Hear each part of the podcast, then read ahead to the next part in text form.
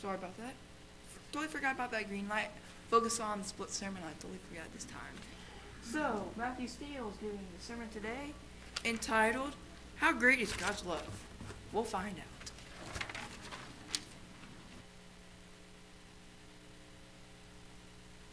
Well, maybe.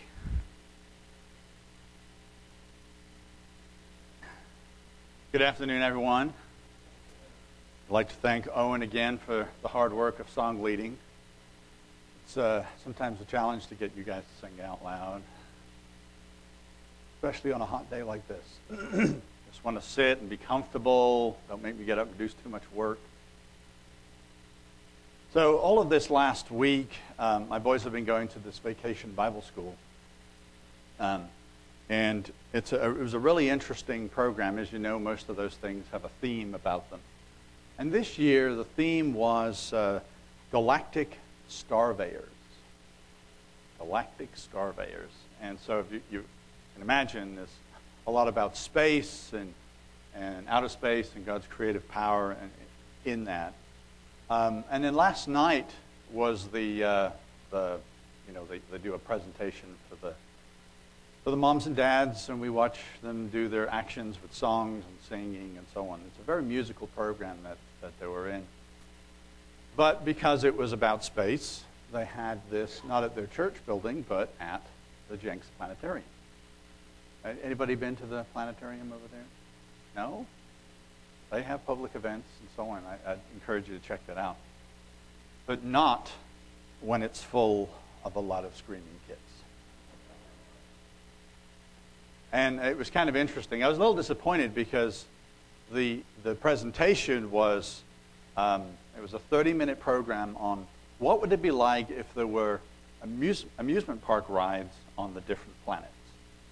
And so it was these simulations and I just wanted to vomit. I mean, the whole ceiling is moving around, and it's just kind of crazy. And the kids scream like they're on roller coasters the entire time. But at least you got to see a little taste of the planet as it blurred by as you were swinging around or on a roller coaster. It was really interesting. And then, coincidentally, I've been reading the book, The Privileged Planet. We've all probably seen the video. We've We've done it here a number of, number of times. But reading the book, um, very technical. I think I've mentioned that before, and so it's kind of slow going. But it was tying together uh, in my mind on a, on a few concepts, and I want to share with you today. So not only was I reading this book, A Privileged Planet, but this last week was an anniversary. You guys know what I'm talking about? Oh, yeah, it's Ron and Chantel's anniversary, of course. That's exactly what I was talking about.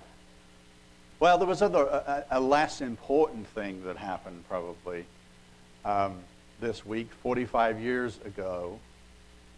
You guys remember that? Come on, some of you were there. The moon landing, and Neil Armstrong and Buzz Aldrin wandering around and making a mess on the moon. It was perfectly fine before we got there. Was it 48? I thought it was 45. I can't add. It's not required for this job, right? Who, uh, who, who saw that live? Wow. I didn't see it live. I'm just uh, a few years shy of that. That's what I like to tell everybody, Ron. But even just watching it on YouTube, I watched the, the video clip, about a 10 minute video clip of compilation. Just amazing. And to be there and have watched it live, and then, of course, to actually be there on the moon must have just been an indescribable event for those guys. Just an amazing moment in history. But sometimes these great moments in history they fool us into thinking that men like Neil Armstrong and Buzz Aldrin other men and women that are in the science program, the science community, specifically astronauts and so on, that have been to the International Space Station, have lifted off of this Earth, they're the explorers, and we're not. But that's not true. Because we are galactic explorers. We are galactic surveyors ourselves, right here on planet Earth. If you remember the DVD, it talks about how this privileged planet is a perfect platform from which to view the universe. We are intergalactic travelers on that platform. This vehicle of Earth that we live on is the most perfectly designed spaceship. It just doesn't, you know, look like a spaceship. But it is a spaceship, and it carries us around. And it doesn't just carry us around in our, in our orbit around the sun in, in this solar system. It does a lot more than that. So just, just some numbers to help you understand how fast you're traveling right now. At the equator, the Earth is spinning at about 1,000 miles an hour. Of course, we don't feel it. And yet, if you consider the orbit around the sun, we're traveling at about 67,000 miles an hour. In addition, our solar system, the Earth, the sun, and all the planets, we whirl around the center of our galaxy at some 490,000 miles an hour.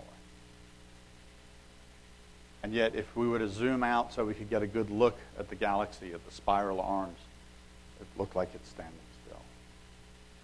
Such speeds, but such distances and time, and what we're, what we're experiencing, it just doesn't, it's hard for our minds to compute and get around that.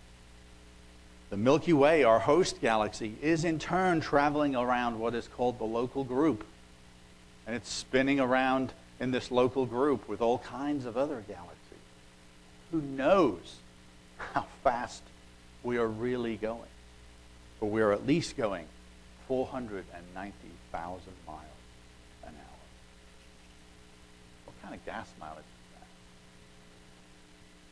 Pretty good. I, I haven't had to top up the tanks lately, have you?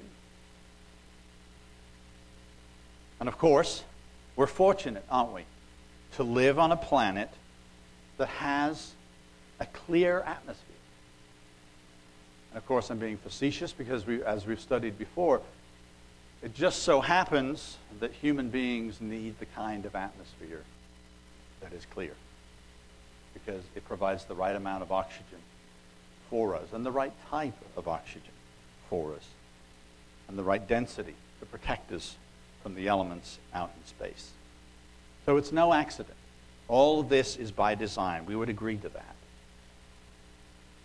And even more than what the DVD would show, the book compiled unbelievable list of coincidences, according to science, that have to take place in order for life to be here. And at the same time, these same parameters allow us to explore the universe right here from our home. The universe has been finely tuned for life, specifically here on Earth. You know, I've heard some others at different times throw out the idea that, well, you know, God could have created other beings on other planets. I have no way of proving that or disproving that. And that, that could be true, I suppose. And that's certainly the basis of the scientific community is that this can't be unique. This cannot be unique. Because we're nothing special. We're not rare. We must be duplicated throughout the universe. There must be Earth-like planets, and, and of course that's the, that's the goal, is to find the Earth-like planet. And it, it's so funny because every time they find an Earth-like planet, okay, never mind, it's like Jupiter. That won't work. Oh, oh, we found a rocky planet. Yes. Ah, it's orbiting a binary star system. That won't work either. Too much radiation and not enough of the right kind of light. And there's so many factors that come together to make this world unique. And so, like I say, this is the assumption of the scientific community that our planet and its place in the universe is not special, is not unique, and that there must be other life out there. But you know, the more we study that, the more we look at the values that are finely tuned, the more ridiculous that sounds. And the more challenging it is for us. Even the psalmist, David, had difficulty understanding our place in the universe, though. Because we look at it and it's so vast. How could this be just for us? In Psalm chapter 8 and verse 3, he says, When I consider your heavens and the work of your fingers, the moon and the stars which you have ordained, what is man that you are mindful of him, and the Son of Man that you visit him? For you have made him a little lower than the angels, and you have crowned him with glory and honor, and you have made him to have dominion over the works of your hands. You have put all things under his feet.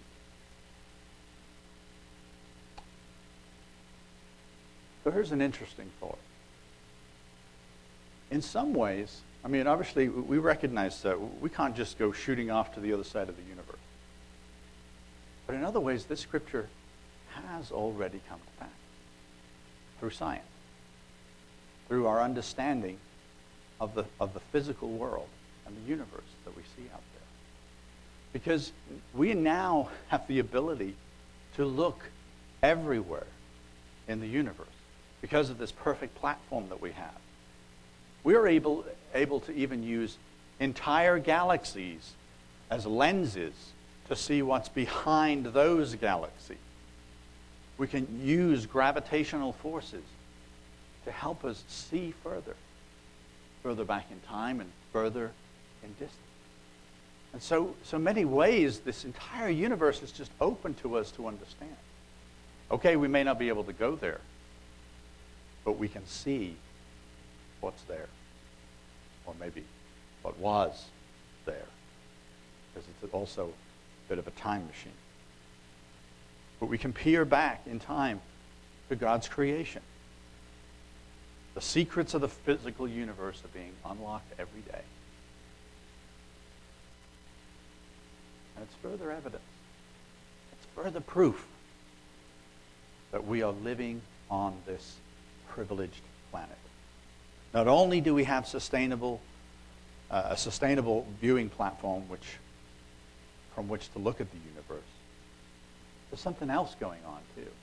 And you may not think so when, when you look at some of the mathematics involved. But we do have minds to understand what's out there. We might prefer, prefer the simplified version, but we get it. We can, we can wrap our minds around some of the concepts that are going on in the universe. And in spite of his best efforts, man's denial of God is constantly being challenged by the heavens itself. Forces us to see the creative power. In another psalm, David in chapter 19, verse 1 says, The heavens declare the glory of God, and the firmament shows his handiwork. Day unto day utters speech, and night unto night reveals knowledge. There is no speech or language where their voice is not heard. Their line has gone through all the earth, and their words to the end of the world. In spite of all of our best efforts, in spite of all the efforts of the human race, to ascribe creation to another being. Aliens, aliens did it. Or to pagan gods. Or, the recent iteration, the universe itself is eternal and recreates itself. On and on. And it's it. Again, the creation, right? Worshipping the creation more than the creator. And it's a self perpetuating force. And yet we've been made to understand that's not so. The universe has told us. We've seen it. Science has seen it. We've learned about the universe. And what we've learned about the universe and the stars, same stars that we can go look at every night, has demolished our preconceived ideas at every turn. All of our guesses at every turn. Just recently as the 1950s, 1950. Man believed that the Milky Way was the universe. This one singular galaxy, that's it. That is the entirety of the universe. And then Edwin Hubble made some observations. You guys heard of Edwin Hubble? Hubble Space Telescope is, named after him. And he made some observations, and these blurry nebula turned out to be entire other galaxies and exploded it. Exploded the myth of this eternal, self perpetuating, and self recreating universe. Done. Because he also figured out that the light was older and it was aging. And he figured out by that process there was a beginning. And that was earth shattering to the point that, was it Einstein went to Hubble and said, All right, I got to see your work on this because this doesn't jive with you know, my cosmological constant, which is his little trick to try and make his math work. The universe itself speaking in the language of science, which is understood all around the world in mathematics. And it's saying, uh uh-uh, uh, I'm not what you thought I was. Something else. And yet, it's interesting, isn't it? That if they just looked at the Bible, if they just asked some Christians on the street, did the universe have a beginning? They would have been able to tell them. Sure. We know that. David knew that. Psalm 102, verse 25, David said, Of old you laid the foundation of the earth, and the heavens are the work of your hands. They will perish. Right there. The concept of an aging universe, not an eternal, self replicating universe. The universe will perish, but you will endure. Yes, they will all grow old like a garment, like a cloak. You will change them, and they will be changed. They're going to grow old, wear out. It's interesting. So after we get this uh oh moment in science, well, then, okay, we've got to work some things out. Don't ask us about the Big Bang. We don't know. But moving down the road, we know what's going to happen at the end. The universe is expanding, and it's expanding at an increasing rate. In, in spite of all our mathematical formulas that say it shouldn't be. So they say, well, we've got some dark matter. Dark matter is making this happen. And that might be true. But their theory now, of course, is that the universe will eventually, every particle, everything in the universe will accelerate to such a point that they'll start to break down the strong nuclear force and eventually even the atoms themselves will just go away. And they'll just dissipate into nothing. Wrong. You were not wrong about the beginning of the universe. You're not right about the beginning of the universe. And you're certainly not right about Because we just read it. The universe will be wrapped up, folded up.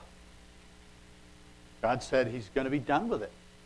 Just as we might be done with a garment, a cloak, a jacket, he's just going to fold it up and change it into something. He's going to send it to recycling and change it into something else. So when he's finished with this tool, he'll roll up a, just a mere 14 billion year old cloak and turn it into something else. So the heavens do declare the glory and the work of God. And as science continues to show, he has placed us on a planet perfectly positioned, not only for life, but to watch him work, for discovery. When you think about this in the light of the universe, does it seem that big? If you think about that God has presented this for a purpose, does it seem that big? What God has placed before us is, in many ways, a massive, ongoing documentary. It's a scientific documentary and experiment. I love watching those shows, you know, the different NOVA shows and so on. And They're trying to explain things. And there's a tradition in our family that when they start mentioning evolution, we, we all yell at the television. Wrong. And the boys even do that now. But we're watching this unfold before us. It's explaining things to us. We're learning about it. And each one of us can go outside at night and study it and just look at the stars. That's if we can take our iPhones away from our faces, not watch our television. And so in Psalm 19, we read again The heavens declare the glory of God, and the firmament shows his handiwork. Day unto day utters speech, and night unto night reveals knowledge. How much could we learn every night if we took a peek at stars? There is no speech or language where their voice is not heard. Their line has gone through all the earth, their words to the end of the world. In them he has set a tabernacle for the sun, which is like the bridegroom coming out of his chamber and rejoices like a strong man to run its race. Its rising is from one end of heaven, and its circuit to the other end. Circuit. That's interesting. We didn't have uh, anybody to tell us that, you know, that the sun is moving around in a circle in the galaxy. And yet there's, there's some circles going on here. It's circuit. And there's nothing hidden from its heat. Then David makes this odd leap. Seems like an odd leap. He goes from talking about creation to then talking about God's law. But of course, for him, just like Isaac Newton and, and his, his contemporaries, they were looking to see how the heavens flowed, how the heavens followed laws so that they can understand the principles and precepts of God, not just of scientific process. Day after night and night after night, the sun and the stars, they follow their progression, so much so that we can chart ships by it, can't we? We used to. Probably a lost art. But we can navigate around the globe because we know that those stars are constant and that they have their seasons, yes, but they flow in order by law. There is a law going on here. You know, it always makes me laugh when man comes up with names for things. And, you know, have you noticed how they name the laws after the people that discovered them? You just found it. It's not your law. You know what? Newton's first law of motion. No, it's not. Newton didn't define motion, he didn't make that law. He discovered the definition, he discovered what was already there. It's God's law of motion. It's not Einstein's law of special relativity. It's God's. And so, if we recognize this in creation, this material universe had a beginning and an end, that it has structure, that it has form, that it follows very finely tuned laws and principles, then it's not hard for us to see that to David, this is a natural flowing process from the material world into the moral world. There's just God's laws, and the two meet in us, which is astonishing if you think about it. We can understand the material laws and understand what sometimes seems those impersonal laws. And then we can also stand, understand the moral laws and the implications of that. And we are at the center. We're at the, the joining of those two things because we have a mind that can understand the creation and the materialistic laws that God has put in place. And we have a spirit that can understand the spiritual, the moral laws God has put in place You think the universe is designed around it?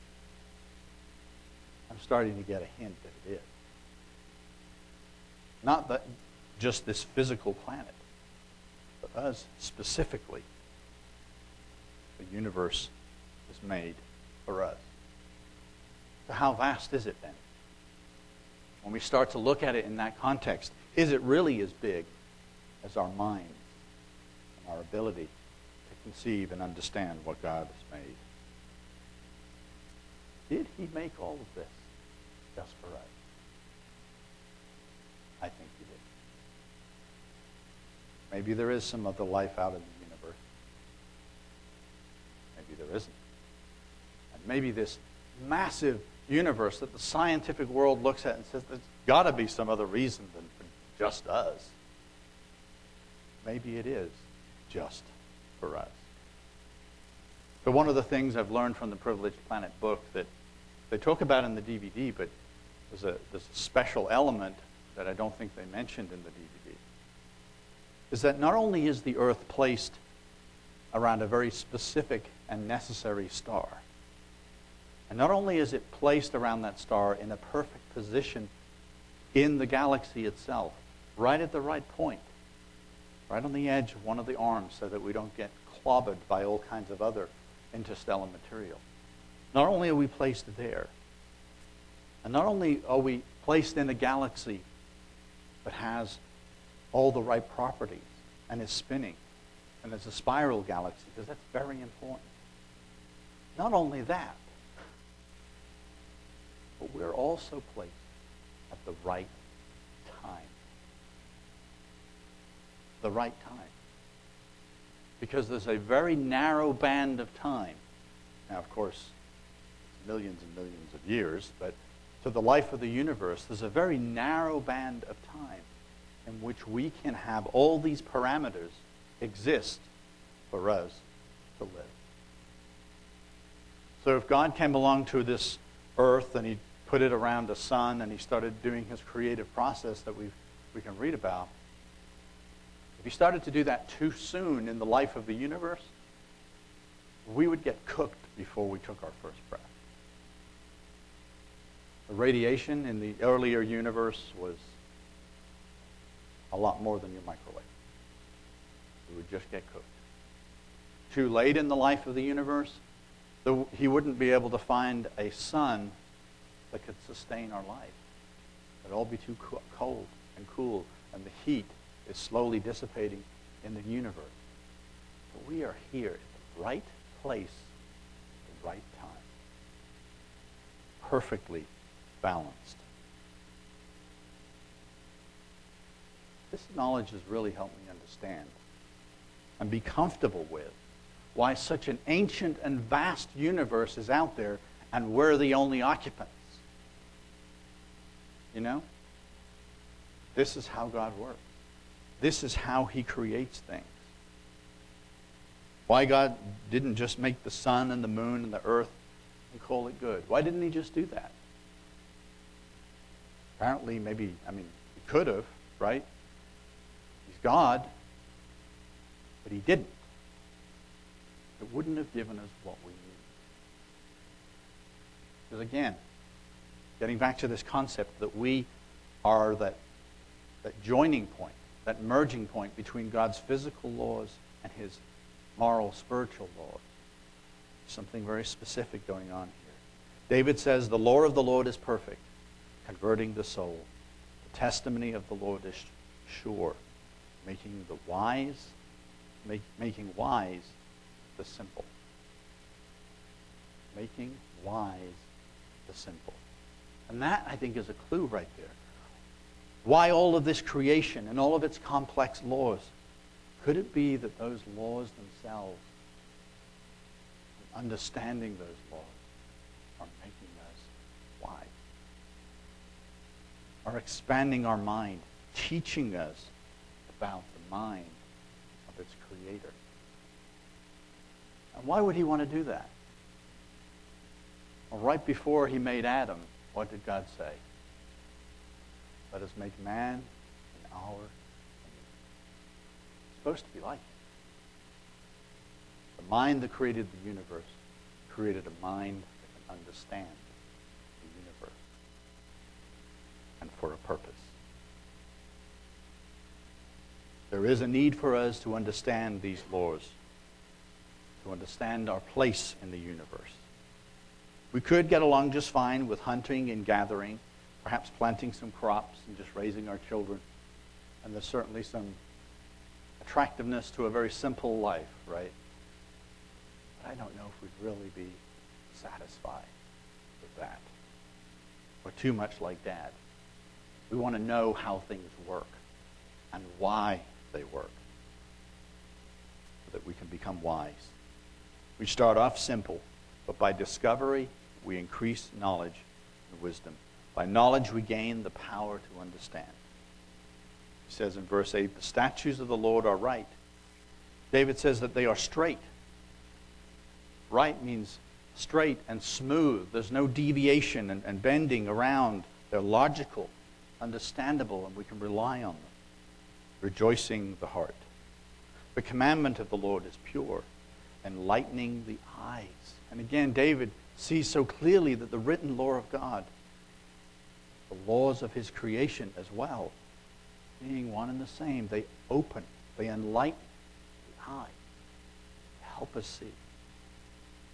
The fear of the Lord is clean. Sounds like an odd phrase, but it just means the awesomeness of God, the fear, God's awesome power is clean and pure. There's no darkness, there's no instability in Him. His laws we can absolutely trust. We can see that in evidence in the physical world. We trust that we're not going to float away off of this planet. We trust that the earth is just here. And even before we understood gravity and how it works, we trusted that if we go running too hard, we're not going to go off into the, the sky and we're gone. We naturally trust this earth and the laws that govern it.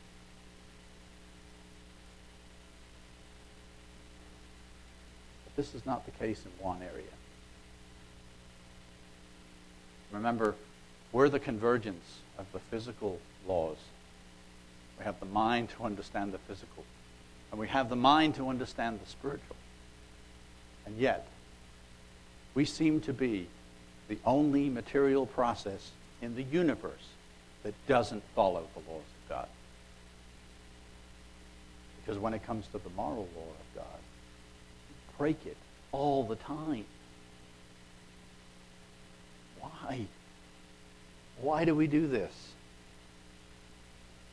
Why do we do this? We're in turmoil. We have conflicting emotions, overlapping desires, extremes of behavior.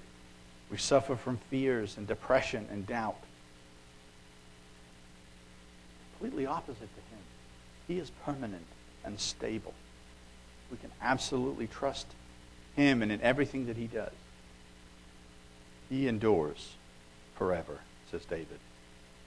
The judgment of the Lord are true and righteous altogether. More to be desired are they than gold, yea, than much fine gold, sweeter also than honey in the honeycomb. Moreover, by them your servant is warned, and in keeping them there is great reward. It's so easy to see the benefits of following the physical laws. Don't jump off that building, it'll hurt.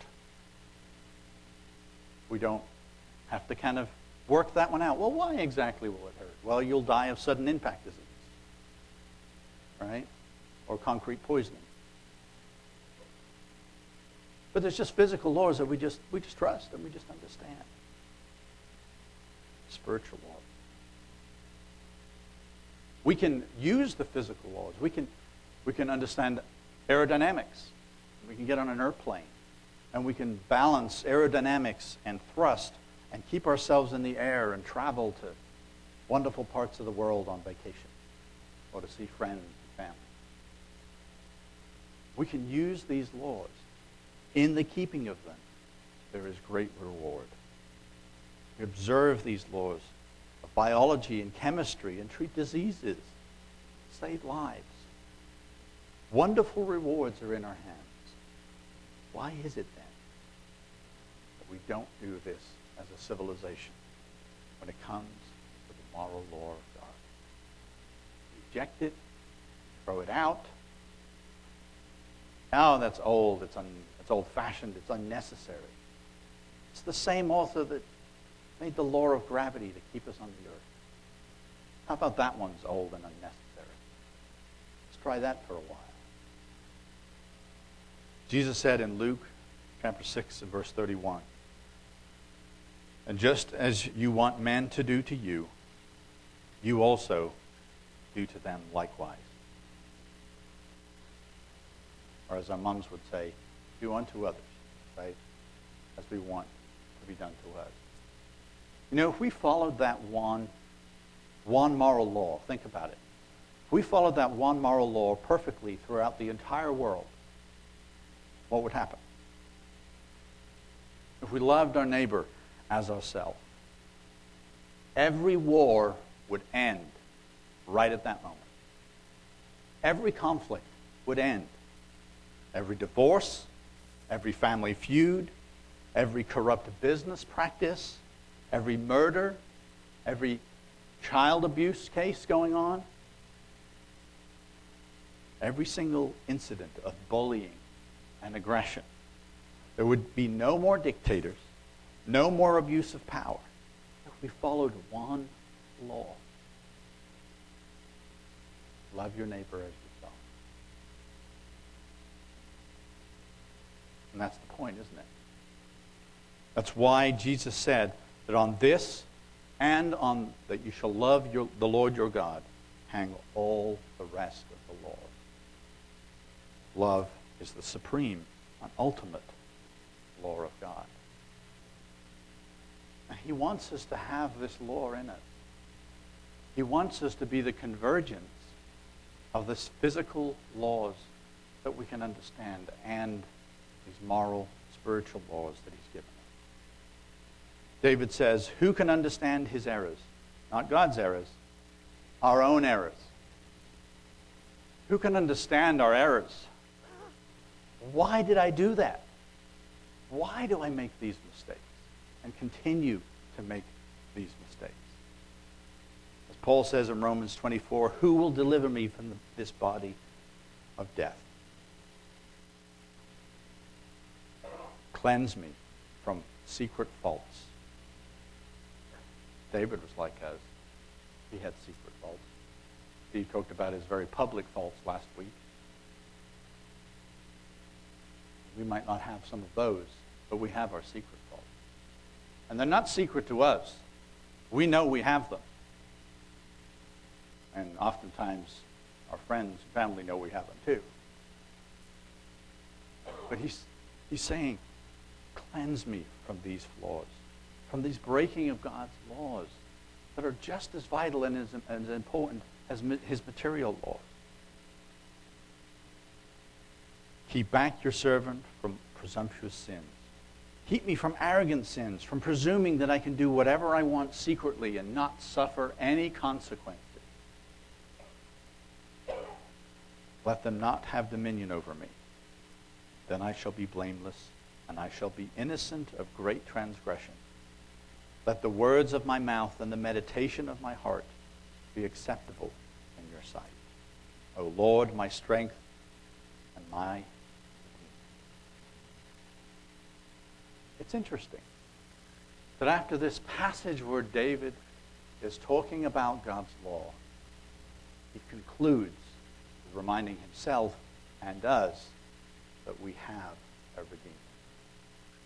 Just in case we get presumptuous and start thinking that we can keep the law of God unto salvation, that we can somehow become acceptable by works only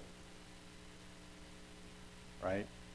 As Curtis was talking about, the antithesis of what Curtis was talking about. Because that's not enough. We see that in the heavens. We see that in physics and chemistry and biology. We understand disease and radiation. We understand the chemical interactions that, that uh, take place in this universe. And we've even begun to unlock the secrets of DNA and how it controls biology and the process of life. Yet, for all of this knowledge, Every single one of us gets sick.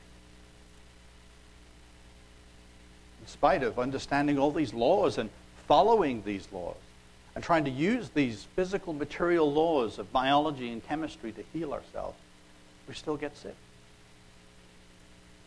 And we still get old. All the cosmetic products to not look old. Insane. And yet, that's just to not look old.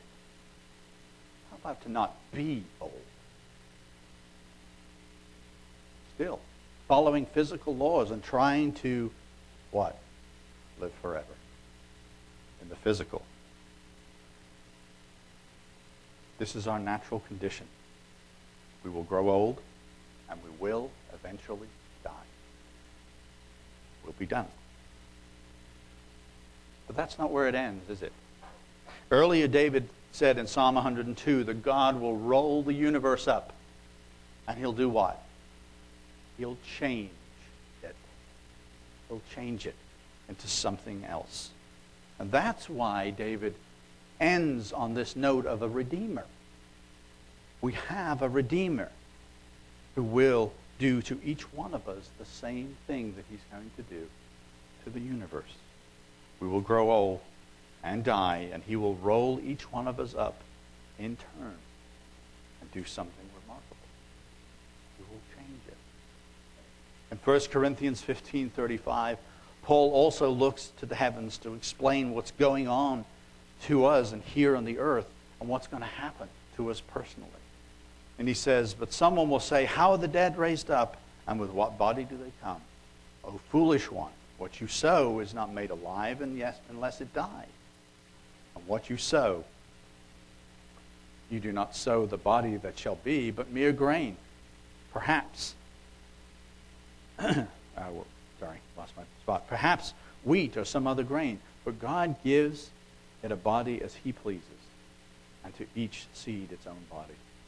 All flesh is not the same, but there is one kind of flesh of men, another of flesh of animals, another of fish, and another of birds. There are also celestial bodies and terrestrial bodies. The glory of the celestial one is one, and the glory of the terrestrial is another. There is one glory for the sun, another for the moon, and another glory for the stars. For one star differs from another in glory. And we now know why, don't we? Paul doesn't even know why. But we know why. Because they're different types. There's blue and red, and there's, there's brown stars and dwarf stars, and there's stars further away and closer. And we know these things. How much more appropriate is this example to us than even Paul knew? And so is also the resurrection of the dead. The body is sown in corruption it is raised in incorruption. It is sown in dishonor, it is raised in glory. It is sown in weakness, it is raised in power. It is sown a natural body, it is raised a spiritual body. There is a natural body, and there is a spiritual body, and so it is written the first man, Adam, became a living being, and the last man, Adam, the last Adam became a living spirit. Amazing. The insight that Paul had, the power of his words. He said, however, the spiritual is not first, but the natural, and afterward the spiritual. The first man was of the earth, made of dust, and the second man is Lord of heaven. As was the first man of dust, so also are those who are made of dust. And as is the heavenly man, so also are those who are heavenly And as we have borne the image of the man of dust, we shall also bear the image of the heavenly man. What kind of dust do you think we're made of? Phrase that goes through the, the Privileged Planet book, and I keep picking it up here and there. We're made of stardust. The material that makes up our planet, makes up our body. All of this was built in the furnace at the atomic level of stars. And it's part of that aging process that I was talking about. That the universe had to go through this process. It had to age long enough for heavier elements to be created so that God could use that as the clay to mold us. Uh, but what Paul says is that we're no longer going to be like one made of that dust. We're now going to become like the one that made the dust. And that's the difference. We will become like him. Understanding, perhaps, how to do some of these things that he's already shown us in us, in, in this creation. Paul continues. Now, this I say, brethren, the flesh and blood cannot inherit the kingdom of God, nor does corruption inherit incorruption. Behold, I tell you a mystery. We shall not all sleep, but we shall all be changed. And there's that change word. The universe will be changed, we will be changed. We shall not all sleep, but we shall be, all be changed. In a moment, in the twinkling of an eye, at the last trump, for the trumpet will sound, the dead will be raised incorruptible, and we shall be changed. For this corruptible must put on incorruption, and this mortal put on immortality. So when this corruptible is put on incorruption, and this mortal is put on immortality, then shall be brought to pass the saying that is written Death is swallowed up in victory. You know what happens at that moment when we are changed? You step outside of space time. We step outside of this physical, aging universe. We become like God. And that's the real process behind it. Now, in this universe, in this form, we can't step outside of the universe. We can't stop the aging that's taking place in us.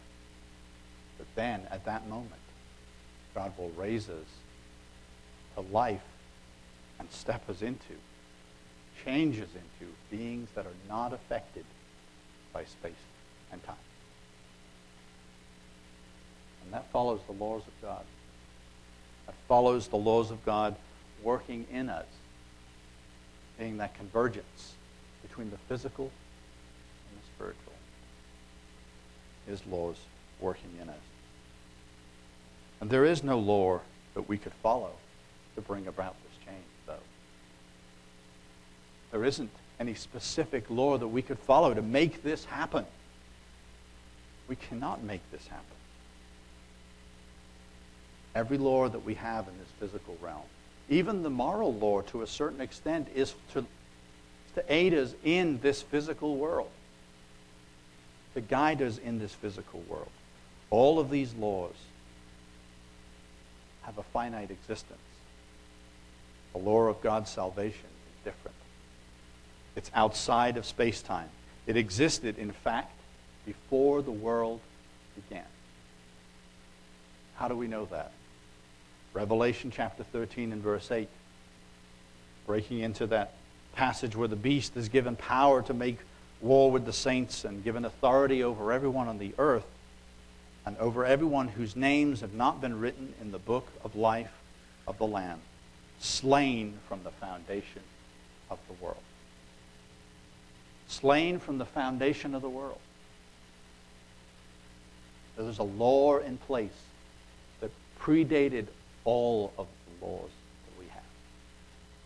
And the word world in that passage isn't the right word. In English, we've poorly translated it. In the Greek, it's cosmos. Before the foundation of the universe, it was ordained. And don't ask me how, that Christ would be slain for us.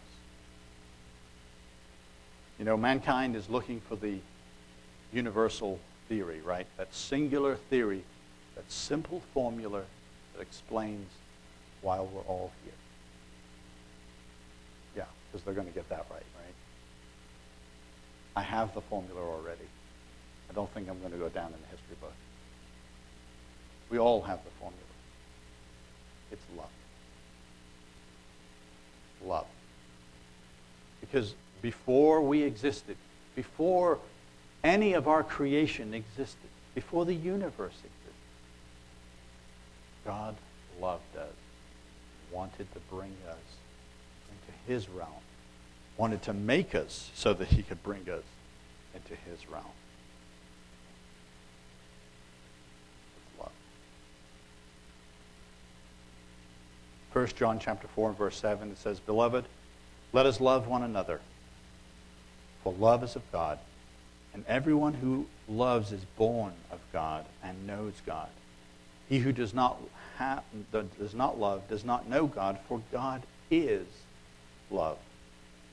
And this, the love of God, was manifest towards us, that God has sent his only begotten Son, that Redeemer, only begotten Son into the world, that we might live through him. And this is love. Not that we loved God, but that he loved us and sent his Son to be the propitiation for our sins. Beloved, if God so loved us, we ought to love also one another. How much does God love us? How much does God love you? I'd encourage you to go out tonight, stay up a little later. Hopefully, it's not too cloudy. And go outside and take a look at the universe. It was created for you. He made it for you to go look at and consider and open your mind to his love. And if we're going to put a measurement on it, we're going to put some value to how much does God love us. How about 46 billion light years? That's how much he loves us.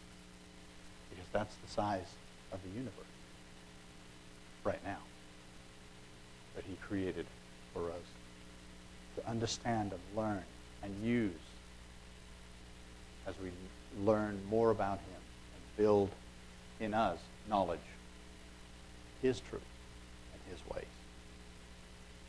That's how much God loves us.